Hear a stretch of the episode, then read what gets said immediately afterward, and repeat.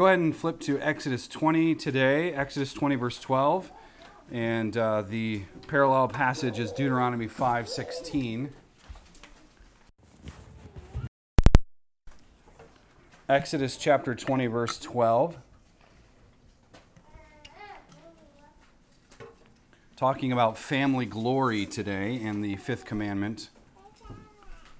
Exodus 20, verse 12. Let's read that and then we'll pray. These are the words of God Honor your father and your mother, that your days may be long in the land that the Lord your God is giving you. Let's pray.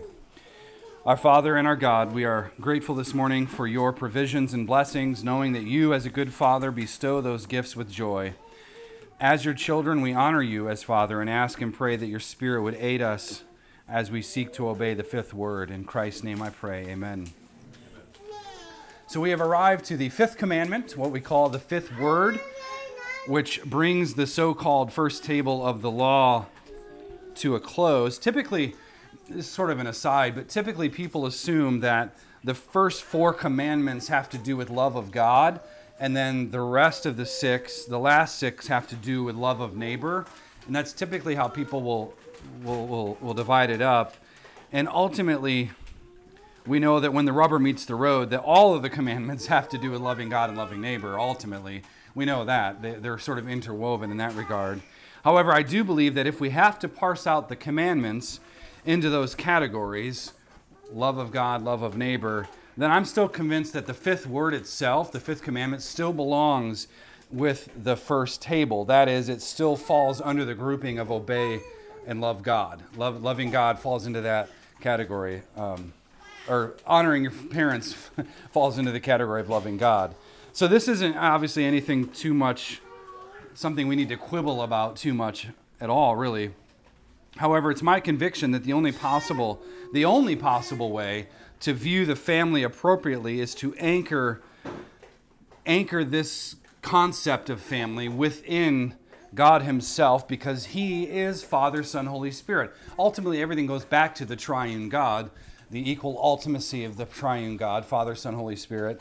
Um, and that, of course, shows us what the family looks like. But it, it shows us what the family looks like in terms of blood and covenant. And so those themes are going to pop up as we go. Now, in the modern world, we find that humanism has extended its gnarly branches and gnarly barnacles around everything, essentially choking the life out of many God ordained institutions. The, the desolation of the family is perhaps the foremost institution that we see under attack today. And this has certainly been the case for a long, long time. When we consider the pandemic and the, and the, and the government's response to the pandemic and yanking healthcare out of the hands of you as a family and forcing these things is, is obviously an egregious error and an overstep of jurisdiction. But humanism, uh, as Jordan referenced here a minute ago, humanism sees the family atomistically. Atomistically, A T O M, atom, singular atomistically. That is, it's this ancient relic, relic from the past that should be disposed of in order to empower everyone individually. So, hence the word atomism. Atomism, um, meaning, meaning and purpose, is solely found in the separated parts. So, the only way that you can truly be a person is if you see yourself, uh, the family is only a means to your selfish ends. The, the family is just there so you can become this individual and so it fails to see the, the beauty of that particular collective. Not to discredit individual purpose and those types of things, but th- there has to be balance. And, and that's something that pagan worldviews do not have. So no longer do we have a trustee family with property, with wealth, business, and a future. In atomism, there's only people exploring their lusts and benefiting the good of the whole, the modern state. That's typically what we see now is, is your job is to just benefit the modern state. That's, that's what you're supposed to be doing. So people exist in this, in this mindset. People exist not for the purpose, not for God's purposes, but for the collective purpose of statism. So um, some of you guys know, I mean, most of you know, but kids will ha- have a rude awakening. But when you start working, and and you see people took money from you before you even got it, and who's FICA, right? why is this here? And so you suddenly realize you're kind of caught up in this huge system, and and it feels like there's no escape, but of course we know that there is and can be. So that's that's really what the modern state does. That's what humanism does. Your job is just to serve the collective statist ideas. That's all you're supposed to do. So and, and that's there's a reason why Marxist ideology is rearing its ugly head again. Many, many reasons why. Now, the opposite of that though is a biblical trustee family. A biblical trustee family assumes things like property ownership. It assumes things like self-government, which are two things Marx hated. Humanism elevates man as a collective in a statist hell, but Christianity emphasizes God's institutional authority and things like generational wealth and self employment and entrepreneurship and learning a trade and those types of things. And so these two ideas are completely at odds what the humanists want to put forward and then what Christianity puts forward. And all of these concepts, of course, converge on the fifth word. And so, if we, my argument is, if we're going to have a God centered view of the family, we need to deal with those issues. So, what should a family look like? What is the purpose of the family? What is the purpose of the family today? Um, what goals should we have in our families or future families? There are questions like that. Those are the things we're going to take a look at. Adam and Eve were told to subdue the earth. Well, we need that starts with the family, so we need to know how to get there. So let's look at our passage again. Exodus 20, verse 12 reads this Honor your father and your mother. Very basic command, right? It didn't say don't disrespect your parents. It says it's said in the positive light, like we saw last week with remembering the Sabbath. But honor your father and mother, that your days may be long in the land that the Lord your God is giving you. Now, Deuteronomy 5 says something different, and you don't have to turn there if you don't want to, but Deuteronomy 5:16 says, "Honor your father and your mother," same words, "as the Lord your God commanded you, that your days may be long, and that it may go well with you in the land that the Lord your God is giving you." Now, the basic emphasis here, those two commands are the, are the same. But as we've seen before, Deuteronomy Deuteronomy is the second, that's why the word Deuteronomy comes from is the second giving of the law to the second generation after the Exodus redemption from Israel. So remember, Moses had led the way, they rescued the Israelites out of Egypt, and they wandered in the wilderness, and God met them in Mount Sinai, gave them his law. And, but as things unfold, as we learn in Exodus and even into Numbers, there were some problems that ensued. And the first generation that came out of Egypt was not permitted to go into the land of the, of the promised land. And Deuteronomy adds the phrase, as the Lord your God commanded you, which of course references back to Exodus, which they may have experienced if they were children. Perhaps they were in the baby sling, walking on dry land with walls of water, you know.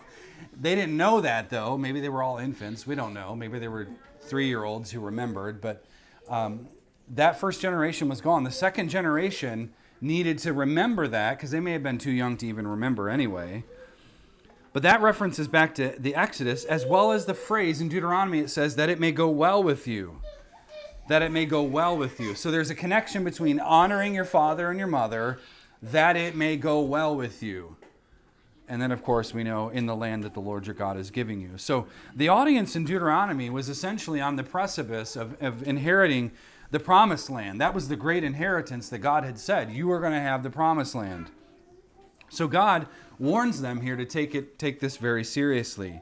And it is a command. It's not a suggestion. It's not a recommendation. You know, if you get around to it, honor your father and mother. Not a suggestion, not a recommendation. It's command from Father Yahweh to mimic his behavior as a father. Historically speaking, the second generation they had essentially seen their parents fail in covenantal loyalty. They had seen their parents fail in covenantal loyalty. This would have been a very real concern for them, which is why I believe God emphasizes the commandment and the condition that it may go well with you. So, children who are growing up, honor your father and mother so that it will go well with you. There's an attached condition to it, unlike what had happened to their parents. Don't let it go bad like when they disobeyed. generation before had disobeyed, and now they're reaping that, or they already had at that point. They were already judged for it. Don't, don't act like that. So the, word, the words here are, are important, and I do believe they give us insight in how we are to act towards our parents. The word honor here is actually related to the word the Hebrew word for glory. So it's not wrong to say glorify your father, glorify your mother. Not that would not be a wrong word choice here, as long as we know what we're talking about. Uh, in glorifying them or honoring them, we are giving weight to them. That's the literal meaning of the Hebrew word kavod, glory, means to give weight to something, something of value, something of importance.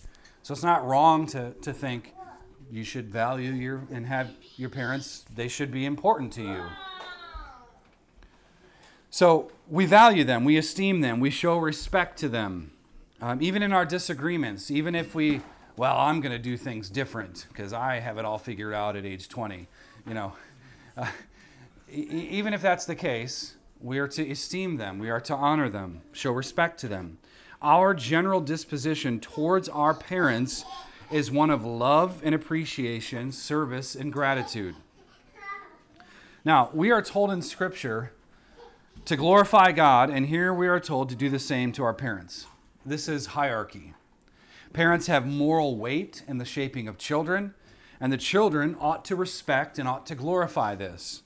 Now, in a very real sense, parents represent God to their children. And I'm not talking about it some weird salvific mediatorial way. It's not it's not it's not that. It's more it's not about atonement. You're not their savior. But you do in a sense represent God to your children in a moral or an ethical sense. You are demonstrating for your kids what it looks like to follow God. And and if repentance isn't shown, they're going to have a faulty view of who God is. If if grace isn't shown, they're going to have a faulty view of who God is. And so it's a difficult task for parents to do, for all of us to do. But we are to do that. We are to demonstrate and reflect God. We should, as the Westminster Catechism points out, we should pray for them. We should be thankful for them. We should imitate their virtues uh, uh, um, as a grace to us. We should listen to their instruction. Uh, we should submit to their corrections if need be. We should be faithful to them. We should acknowledge their, I'm using this in quotes, their rank, their rank as spiritual leaders, and so on. And now I know not everybody has parents like this. I know that maybe you have parents who don't even believe in Christ and his kingdom, and they're not saved, they're not redeemed. But you can still treat them as such. You can still serve them and you can still be grateful for them, even if you don't. And I'll come back to that a little bit more later. Now, the assumption, of course, is that the family, the family, and I have to say this because in our day and age, who knows, but our family, the family starts with one biological male and one biological female. That's how it starts. And they are in covenant with each other and, of course, with God. And we know from other passages that marriage should only be between a believer and a believer. We know that from 2 Corinthians 6:14. Two covenant members. A Christian should not marry a non-Christian. And don't even flirt with the idea. Don't even toy with the idea. Um, what is what fellowship does light have with darkness? Paul says in 2 Corinthians 6:14, and he's speaking specifically to that issue. So don't even go down that road. Now, going back to the Garden of Eden, we note that the family was God's first institution. Go all the way back to Genesis. The family was God's first institution. It was not good for man to be alone, we see. In context, the emphasis, we know, is the achievement and the procurement of the dominion charter and the subordinate authority of Adam and Eve to God. They were told to work and keep the garden, and in working and keep the garden, they were to then subdue the earth. They were to make the rest of the earth the garden. They were to expand uh, in all of these areas but they were to do so through the family. The family was God's institution from the very start. And, and the family is there to secure and procure the dominion charter. That's why, you know, God gave children and the perpetuity of the covenant and all of these things. So Adam and Eve were to be kings and priests and prophets in the world. They were to build families. They were to create industry, they were to create commerce, develop culture. They were to dig up the treasures of the earth and, and, and progress and subdue into the future of generations to come. That's what they were supposed to do. They were supposed to dig into the ground and make the iPhone. They were supposed to, they were supposed to advance technology, um, which, of course, we know there's a razor sharp edge with technology and what it does to us, both physically and mentally. The early part of Genesis tells us that the family was, first, a social unit. The family was a social unit, meaning it was the bedrock of all civilization. If you destroy the family, you destroy civilization. Civilizations are always built by families, every single time, historically speaking. The, this unit secured the perpetuity of the human race children who have children who have children who have children. That was the idea. It was also a spiritual unit. Not just a social unit with social ramifications, but it's a spiritual unit. The parents were shepherding, they were to shepherd and guide their children into maturity and wisdom.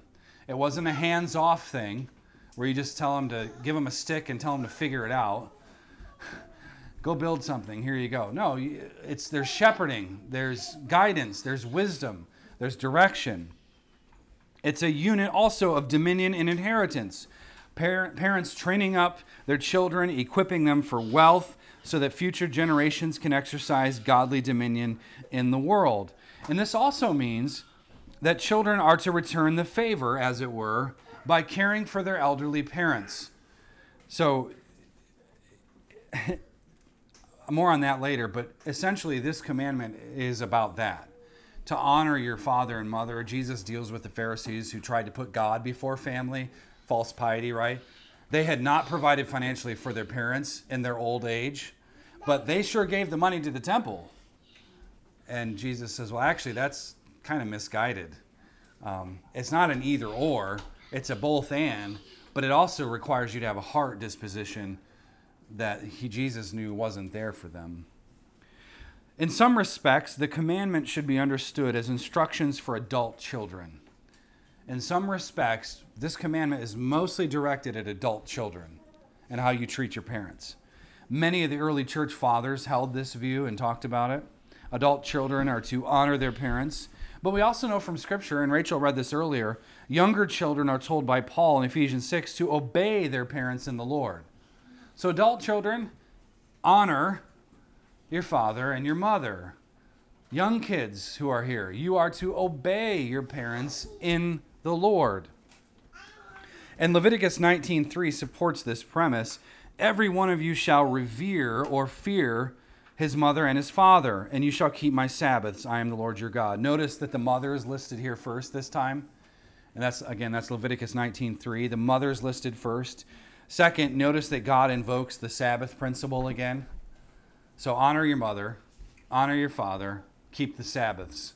There's a connection. There are some, there are some things that are in place that you're not to mess with in your life because they are there because God ordered it to be so. A social order that honors God's time, what we saw last week with the Sabbath, and God's core institution, the family, is a social order, a society that will thrive. But if you get rid of both of those things, the main institution for the flourishing and, and, dominion covenant and all these things, if you get rid of that and you dismiss God's timetable, you're, it's over. Your culture is dead. It's going nowhere. And, and in that verse in Leviticus, it says to revere his mother and his father. The command is a different word in Hebrew, but to, to revere is to fear, which carries the connotation of respect. So, sort of the end of Ecclesiastes fear God and keep his commandments. Don't be afraid of God, but respect God. Treat him as the person that he is. Now, we also, you, I'm sure you guys are uh, familiar with much of this in Proverbs because Proverbs, in a large part, is a parenting textbook. Um, we have in the book of Proverbs tremendous insight on the family. Uh, Proverbs 1 8 and 9 says, Hear, my son, your father's instructions and forsake not your mother's teaching, for they are a graceful garland for your head and pendants for your neck. So the assumption is that the family, being God's central institution, which is a part of the church too, becomes the locus of education, training, healthcare. I have to throw that in there. But that's the locus of it. Uh, teach your kids homeopathic treatments. Teach, you know, teach them how to care for themselves because uh, we've we've long insisted that these state mandated doctors have it all figured out, and we know that they don't. But it should be the locus of education, training, uh, healthcare, learning a trade, perhaps learning business, and so on. That's everything is situated there in the family. Fathers and mothers, not the civil government, are responsible for Christian education. They are called to the task of maturity and wisdom and dispensing that accordingly. And children, listen to me. Listen up. All right? Got your attention? Even you in the back, Logan.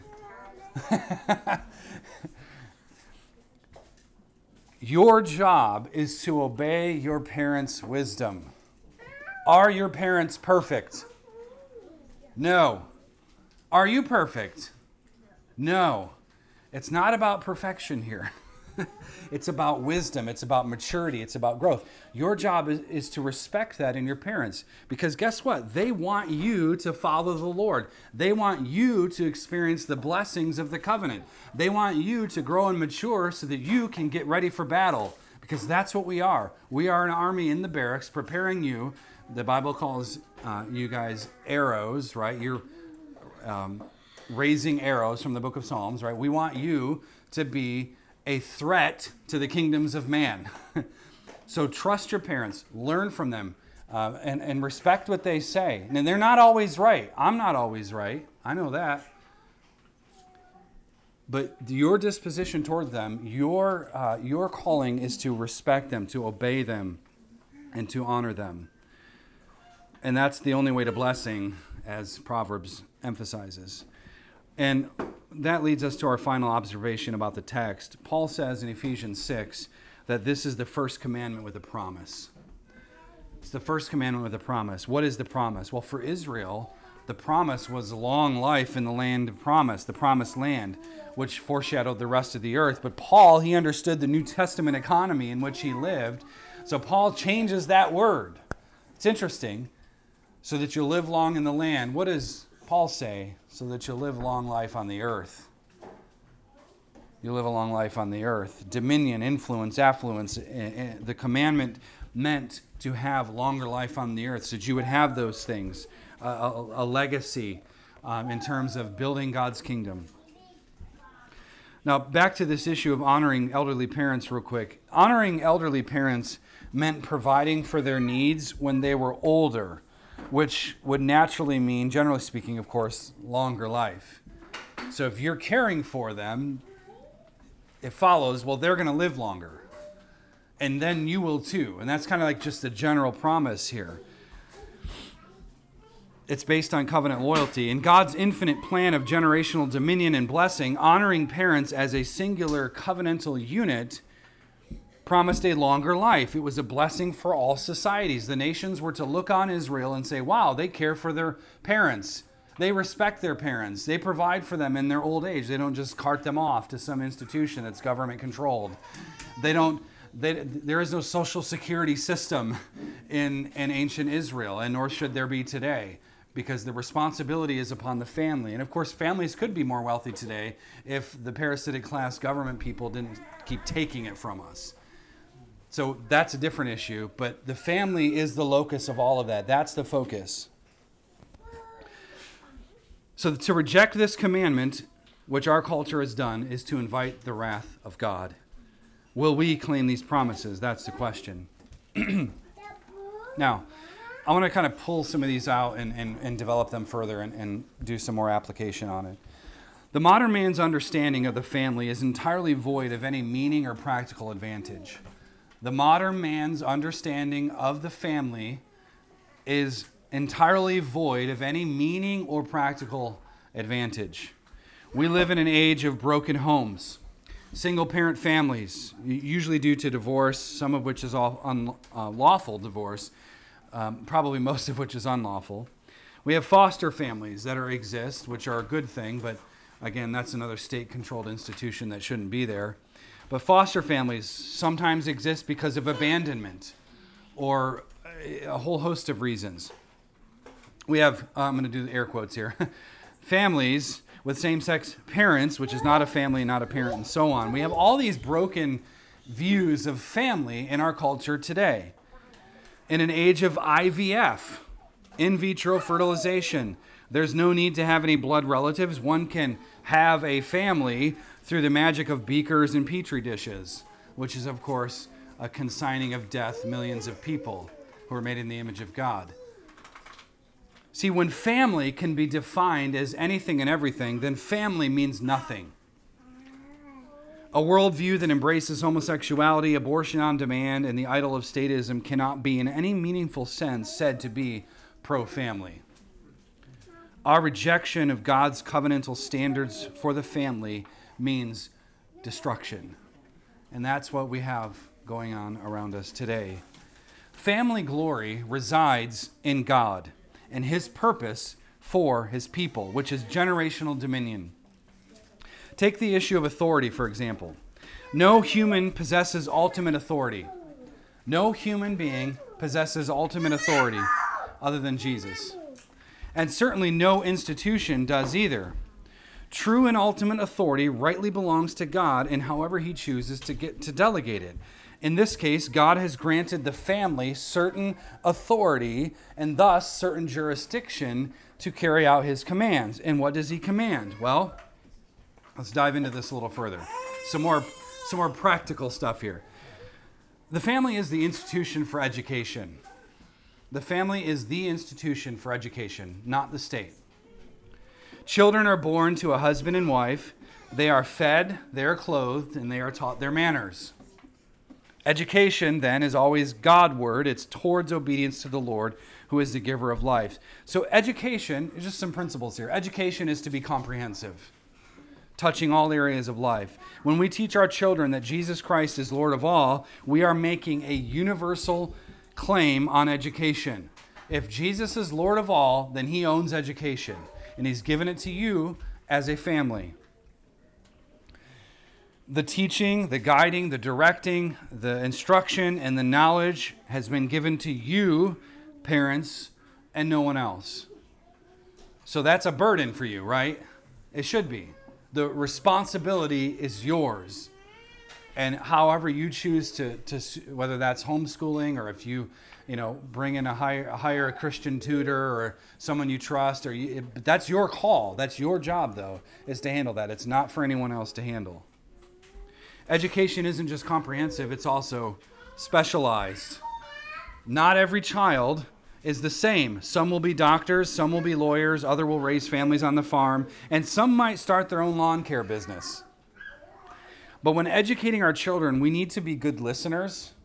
We need to be good listeners, and this way we can explore their interests, and of course, we can guide them into their portion of the Dominion Charter.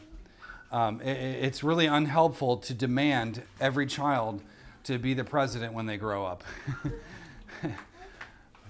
we want that as institution gone anyway.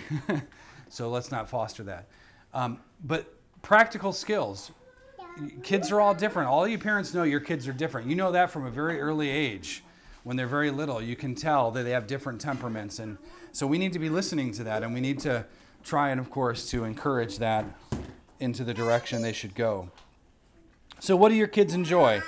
And how can you invest in them so they can take that passion for, say, car maintenance? I don't know why I picked that, but I did. Car maintenance, because we need those. And how can you turn that into a successful business? How can you help them turn that in someday to a successful business? For their kids, too. When parenting, don't just parent your kids, parent your future grandkids, too. And sometimes this means reverse engineering your life. The family is also for spiritual growth, it's the first church. The family is the first church. Children are to learn biblical doctrine, how to interpret the Bible, how to know the Lord, and how to serve the Lord in service to his kingdom. Education, of course, is tied to this because education rests on having a comprehensive religion. I got it. All education is religious in nature. All education is. So, are you praying with your children? Are you teaching your kids to pray? Some are more shy than others, but uh, are you doing that in your home? That's, that's the question for you to consider. Um, we know that a few, few hours on a Sunday isn't going to get the job done. I am not capable of doing all of that in a 45 minute time frame. So are you doing it at home? Are they memorizing scripture? Are they learning, you know, to be familiar with the contours of biblical history and so on? Are they maybe they need to write scripture down? We've had generations of people who learn how to read and write just by dealing with the Bible. Are they learning from a catechism and so on and so forth? They need doctrine in order to mature. The family is also, so we have education, we also have, of course, spiritual growth, but the family is also ground zero for learning about the justice of God, His law word, and what God expects of other men and women in society. We're teaching our kids how to love God and love neighbor. So, how does God want us to treat older people, for example? How, do you, how are you kids supposed to treat older, older people? Let me give you a verse. I referenced it earlier. Leviticus 19:32 says, "You shall stand up." Kids, listen to this. "You shall stand up before the gray head and honor the face of an old man, and you shall fear your God. I am the Lord." So let me explain that. When someone when someone older than you comes into the room, stand up, shake their hand, look them in the eye, all right? That's the way you honor the fifth word. That's the way you honor the fifth word. Learning about the justice of God is, n- is not just learning about the, the penal codes of, of the law of God and how God punishes evildoers, though that, you know, they should learn that too. But it's not just about that, it's about basic ethics. How you treat your, your siblings, how to treat your boss, how to call your friend's parents, you know, Mr. Aaron and, and Mrs. Barons, or however you want to do it. It's it's politeness, it's meekness, it's humility. The family is God's training ground for being a respectful young man or woman. Lastly, parents, help your kids potentially learn a trade. Help them to potentially learn something like that. This I, have sort of been on an anti-college kick for a while. Some some of you may end up doing that. Um, but my guess is most of you probably shouldn't. The system's already broken, and you don't want to come out of a four year college degree with $100,000 in debt and, and get a $30,000 a year job. It's not going to work. So I think the future for the family, at least in, of Christendom here in America, is going to look more like entrepreneurship or learning a trade, learn how to weld, learn how to do electricity, right? Do run electric in a house. We already know that um, uh, plumbing is obviously a, a, an area too. There's a lot of areas that you can learn. Parents, maybe we need to start thinking about that. Teach them about growing a business and also help them develop a theology of work too. Children, again, I'm talking to you too. Be thinking about the things that interest you so that you can learn more about it and perhaps capitalize on it someday by building a business around it. You're, very few of you are too young in this room to really be thinking about those things. See, the blessing of work and the expenditure of energy on creating things is, is best fostered in the home.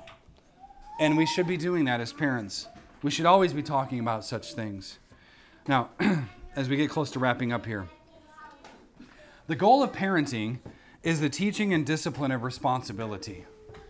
That's one of the major goals of parenting. We want our kids to be responsible responsible people. The institution of the family is in place because God put it there. But the family, the family is, is an institution that belongs to the parents. It, it, it's not an institution that belongs to the parents or the children. I want to correct what I said there. It's not your institution. It's not your child's institution. It's not the modern state's institution. This institution is God's. And you need to drill that into your head. It's God's institution. So this means that being a parent or kids, being just simply being a kid, a child, it re- requires responsibility, but it also requires the grace from, from God. How many of you this week, um, maybe some of the moms here, were you ever at any time frazzled? Oh, y'all are amazing. Perhaps a moment of incredulity and thinking, wow, I can't believe I'm doing this right now. Um, so, what do you need in that moment? Grace. right, moms? Dads too, but We need the grace of God. It's, it's the fuel for that engine. So we need to rely on the grace of God, know that this is God's, and then, of course, find ourselves within it. And of course, responsibility. When we teach responsibility, we're teaching ownership. Parents, teach your kids stewardship.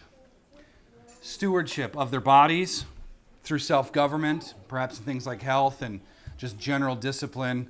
Obviously, we have to, we have to teach our kids principles of hygiene and you know there's a lot of things that come along with this. It's not just whether or not they can recite the catechism but we're, trying to grow them and mature them so that they can can thus be uh, equipped for the future as well.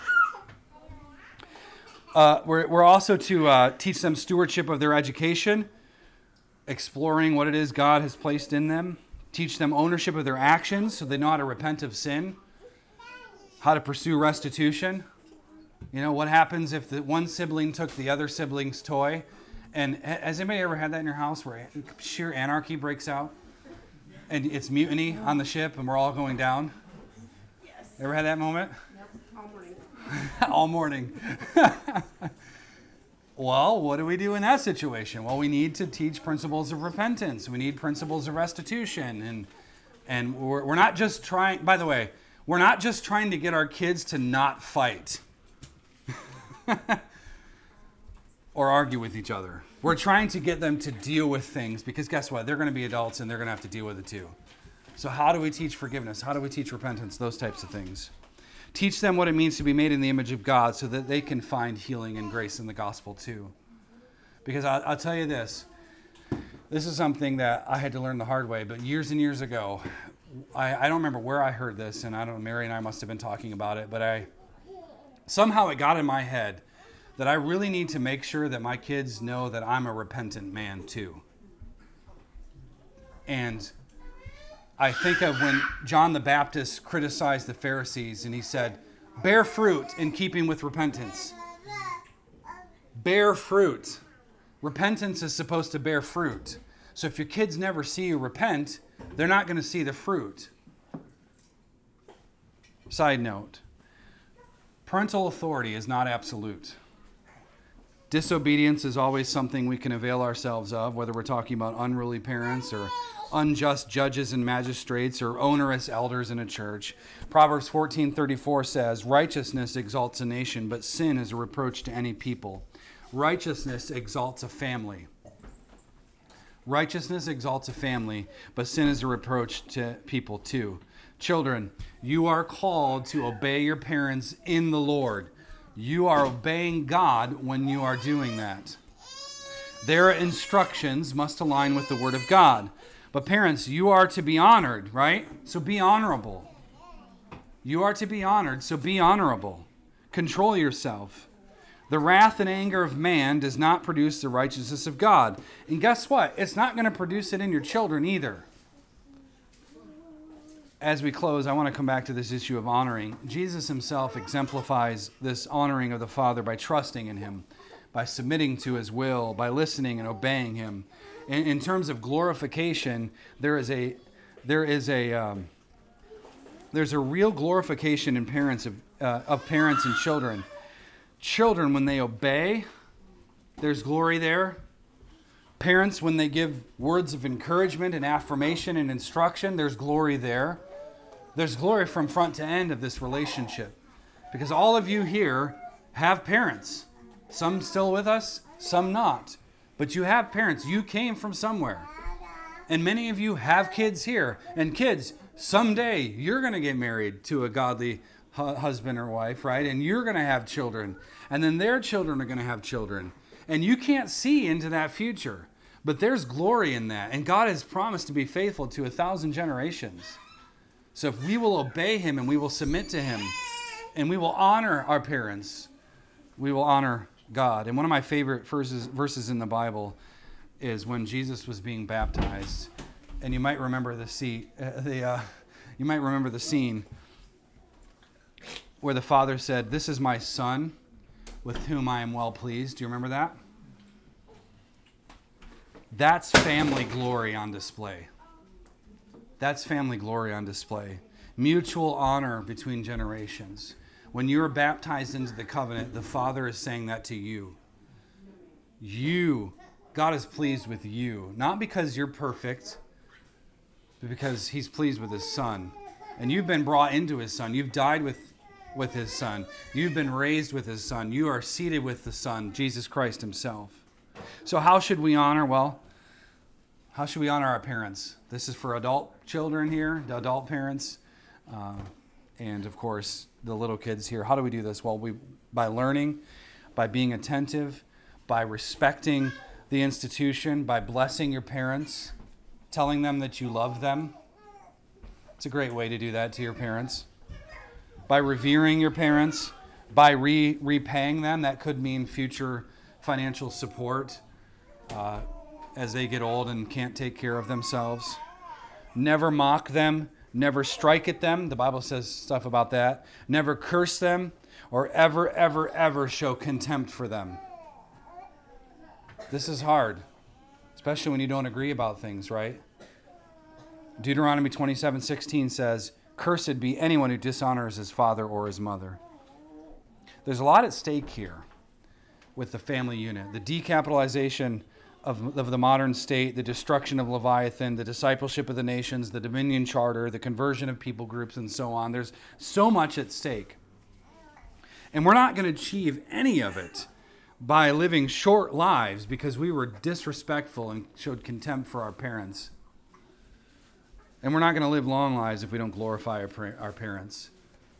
So let's pray and give God the glory. Father, you have been uh, exceedingly good to us. As your children, we, we honor you and glorify you, and we pray and, and certainly ask that you would help us. Uh, I know many of us, uh, some of us here may be in difficult situations with parents, severe disagreements, perhaps severe disagreements on, on the nature of religion and Christianity and belief and unbelief. And there are so many dynamics, Lord, but we, we pray that you would help us and strengthen us that even despite those things that we would fight through them by showing honor and being gracious and glorifying our parents. Perhaps someone needs to call their parents today and deal with deal with that. I don't know the situations god you do but i pray that you would equip us for the task.